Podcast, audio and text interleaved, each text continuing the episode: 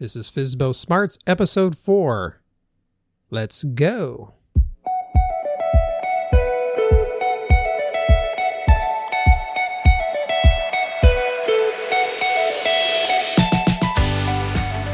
Hey, this is Steve Klein with FSBO Smarts, giving you the tips and tools that we've learned along our for sale by owner journey, so you can also save thousands of dollars on your own home sale. It's June 22nd, and it's been about a couple weeks since I did the last episode recording, and I wanted to give you an update and some interesting tips that we found, or interesting facts rather. It's something that came up when we were actually at the beach, and well, I, I could just tell it to you right now. First of all, when when we were going through our stuff at our house, and I was looking through a lot of my old stuff, like I had an old piggy bank, and we were talking the classic glass piggy banks. That the only way you could get the money out of it is to tip it upside down and shake the money out until your coins drop through the little slot. Or some people in the olden days would just take a hammer and break it open as a as a way to get their money out of it. And also, my mom had these, I think I mentioned, these different sculpted wine decanters and beautiful pink glasswares and green glass servingware. There was a lot of really beautiful, elegant things.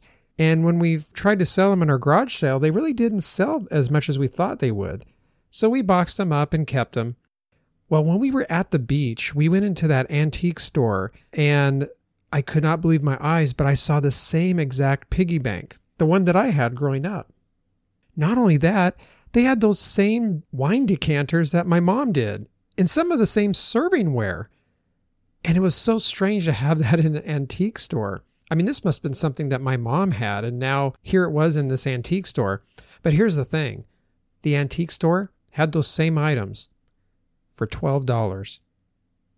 That's right, not 50, not 100, $12. And I'm thinking, if it was that commonplace where I could just go into a random antique store at the beach, which is about a couple hours drive from where I live, and they were there, I'm like, well, maybe they're not as special as I once thought. And this goes back to my whole point of that last episode that we talked about really valuing your time more than you value the stuff, if that makes any sense. But anyway, that was just a big eye opener for me. But overall, the, the beach was a really nice and welcome retreat. It was really a nice getaway, and I, I knew we had planned on going there. But again, this was going back to what I was talking about earlier about making sure you plan for those times, plan for the things that, that you have going on in your life. Don't let the for sale by owner totally consume you because it's not your job, right? I mean, it's a realtor's job and you're trying to make it your job at least to the point where you can sell your own home and make those thousands of dollars so that hopefully you can go on a bigger vacation next time, right? Like taking the whole family on vacation to some place like Hawaii or wherever you'd like to go. So, as far as what we've done in the last couple weeks, well, it's almost been three weeks now, and this is going into the tip section of this broadcast, of this episode of the FSBO Smarts, uh, is that we have finally got all of the living room, the dining room, and everything I would consider prepped and ready and staged for photography. In fact, we also did take photography. Well, pictures. I did. I took my camera over there, my Canon camera with the wide angle lens. I had a 15 millimeter, no, it's the 10 millimeter to the 18 millimeter, I believe. It's the one where I could get it extra wide. But what I found out is that the wide shots, I didn't like the wide shots as much. In fact, I think that it was better not having the wide angle shots. There were certain, uh, I guess, certain angles, however, that I thought the wide angle shots did look good. It's just that it made the room look a little bit bigger than it really is. And so I don't want to be deceiving. As you see some photos out there, sometimes a realtor would do that. And I don't want to necessarily not do that. I, I, do want to show that there is room, but I don't want to show that there's too much room if there's not that much room. So I want to be more how should I say it, transparent. I want to be transparent and and honest. And you do too. Whenever you are showcasing your home, obviously you want to put your good foot forward, your best foot forward, so to speak. So you want to show the good qualities of your home, but you also don't want to detract from the reality of your home as well. So you want to there's a fine line there. So what I suggest is, uh, at least what we did is we cleaned out the living room of all of the clutter, meaning we if we had an extra chair in there that wasn't needed, we took that out so it showed more room. In fact, we had two chairs in there. We took one out. We kept the one. We kept the uh, coffee table in there, so that was important. And the sofa and the and the love seat there. We t- we kept that there. The dining room, we, we took away the extra chair there. And in the plant room, we used to call it plant room, we actually are calling that a den now because we carpeted that recently. And we also took out some furniture out of the back room. We're going to call that the sewing room because there's an old sewing machine there, an antique sewing machine that my mom owned. And so we, we, we're, we're calling that the, uh, the sewing room, and then the two bedrooms in the back, which are the bigger rooms, we're calling those the master bedrooms. And I'm not going to label which one is the master and which one is just another spare bedroom because since they're both about the same size, I'm just going to call them both master bedrooms because they both give a beautiful view into the backyard. So I'm going to allow the new buyer, and this is the kind of mindset you want to get into the habit of, thinking about your buyer and put yourself in your buyer's shoes they may think one bedroom is more of the master bedroom than the other. So rather than you label them, allow them to label them. And so if you say, "Hey, these these are both considered the master bedrooms," in their mind they're going to they're going to pick which ones they think is the master bedroom. So you don't even have to worry about it. In fact, that's a great segue into my next statement is when you take the pictures of your home, visualize how they would like to feel in that home. And so obviously you would try and cater your angles to how it would better suit the potential buyer. How would they feel when they look into this picture, this window, if you will, of your home? How are they going to look at it as if it's their home? And this goes back to my first topic, which we talked about at the very first episode, which was about cleaning the clutter out of your house, but also taking all of your personal belongings, all your personal photos, your family photos, and replacing it with a generic sort of, I would call it my showcase home. You know, a home that you would probably showcase if you were selling, say you're a realtor and there's a new home development. They usually have the showcase home towards the front, and you could look at the house plans and all that. Well, that's what you're doing in a way with your own home. You're showcasing your home. So, anyway, I did that. We did the photos and it went really well.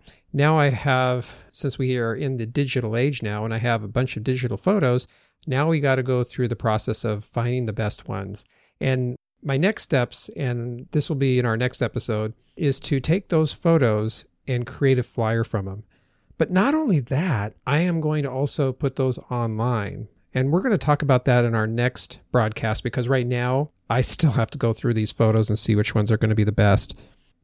The other important two items that we did or that I did is I did some legwork on the comps in my area and I got the report from the title company, which I don't know if I've ever mentioned this yet or not, but your title company can be a wealth of information for you.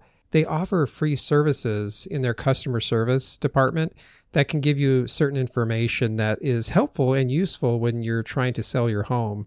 Now, it's been about five years since we've even looked at selling another house that we own. And so it's a good time to also meet your escrow officer. And so I made an appointment to meet with an escrow officer first over the phone and then in person.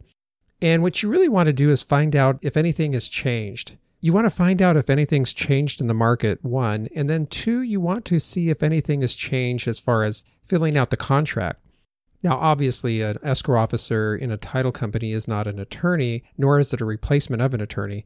And by the way, neither am I an attorney. That's a disclaimer. Uh, and and so you should also always check with your local at, uh, attorney or lawyers for legal advice. But what I would say is that if there has been any laws or anything's changed, the title company will know, and because they see these contracts day in and day out, they are your neutral third party and they're the ones that will actually process the the transaction after you have a sales agreement in hand. So these this is the company this is the neutral third party that is going to carry out your agreement between you and the buyer. So they will know. And if there is anything information that they deem that you would need to know they'll tell you. And then also it is a good idea to follow up with an attorney as well and think about this even if you pay $200 an hour, let's say your attorney is $200 an hour and you pay, say you, you say you spend about an hour or two with them. So that's what, two to $400. That's still a fraction of what it'll cost to have a realtor in a realtor's commission. If that's $20,000, four or five hundred dollars is just a, a drop in the bucket compared to what you're going to save. So it's still a benefit and you would learn more as well. Now, the only caveat to that is that I know that some attorneys out there have been known to act as a realtor. In fact, if they hear, hear that you're selling your home, some of them will actually say, Well, you know what? I can sell, I can represent you on that and I can sell the home for you. And then they will want a commission or a fee, a realtor's fee. And I wouldn't say a realtor's fee, it'd be more like an attorney's fee. So, again, be careful. If you want to engage with an with an attorney, then just make sure that you do articulate what is, is that you want to do and make sure you spell out the ground level details of what you're asking them to do. How much that you want them to represent you, either legally or with the real estate transaction, and just be clear about it. The other thing I wanted to do was find my old contract, the contract that I did when I previously sold my home. And I did find it, which was the good thing. So I'm going through that now and just templating out a, a blank one. I couldn't find a blank one. That was the problem. I, I thought I'd bought a couple of, of spares the last time I sold my house, but I guess I didn't. So I'm purchasing one from the local stationery store, Stevens-Ness, and they have a template. Well, not a template, but they have two forms that I need, which is one's the earnest money agreement, and then the second one is a lead based paint disclosure because since this house was built prior to the 1970s, 1978 and earlier, you have to, by law in, in our state, the state of Oregon, you have to disclose that uh, there could be a possibility of lead based paint. And then the forms is like there's three pages of these disclosures. And I just looked them up online and, and I'm supposed to be getting them in the mail in uh, they have triplicate forms. So you fill out the top part and there's a carbon copy that makes a copy into the second and the third page. I think there's pink and then there's yellow for the copies, and then the the top part, the white part, you you set you give that to the uh, title company when you're done. But anyway, the the point was these there was more forms in the disclosure than there were in the earnest money agreement. So it's like this so much paperwork. I anyway, but we'll get into that uh, in our next in our next episode. But what I wanted to kind of bring to your attention is that this is something that that you can get going right away. You can get you can order this these documents from a stationery store and you don't have to create them yourself. Although you can. I mean, there's nothing saying that you couldn't create your own legal document, but I would always suggest to check with an attorney, get get one that's that's reputable in your state. Your attorney will will guide you to the right one that you need to get for yourself and your your local jurisdiction. And lastly, what I what I'm going to do also between now and our next next broadcast, our next episode, is I'm going to be putting all of the photos with a description of the property on FSBO.com and Zillow. Zillow's free and FSBO.com does cost. I think it's a certain fee. You can get a six month or a one year uh, fee. It's it's really weird. I went and took a look at it recently, and it's it's older than I remember because I I think it's been I don't think I used it on the last time we sold a home, but I did over ten years ago and I thought since I was going to do this broadcast and this episodes and all this stuff, I wanted to do it kind of the same way or just kind of look at other other options out there. And FSBO.com is actually a good option, even though the site looks a little dated. They still allow some pretty good they have some really good tools on there. They actually have one that will allow you to create a flyer based on whatever you've uploaded. So if you uploaded some photos along with the description, it'll create a PDF flyer for you, which is pretty pretty slick. Zillow didn't do that, although Zillow is free, and Zillow, in my opinion, is one of the best search engines right now for uh, for your for sale by owner house.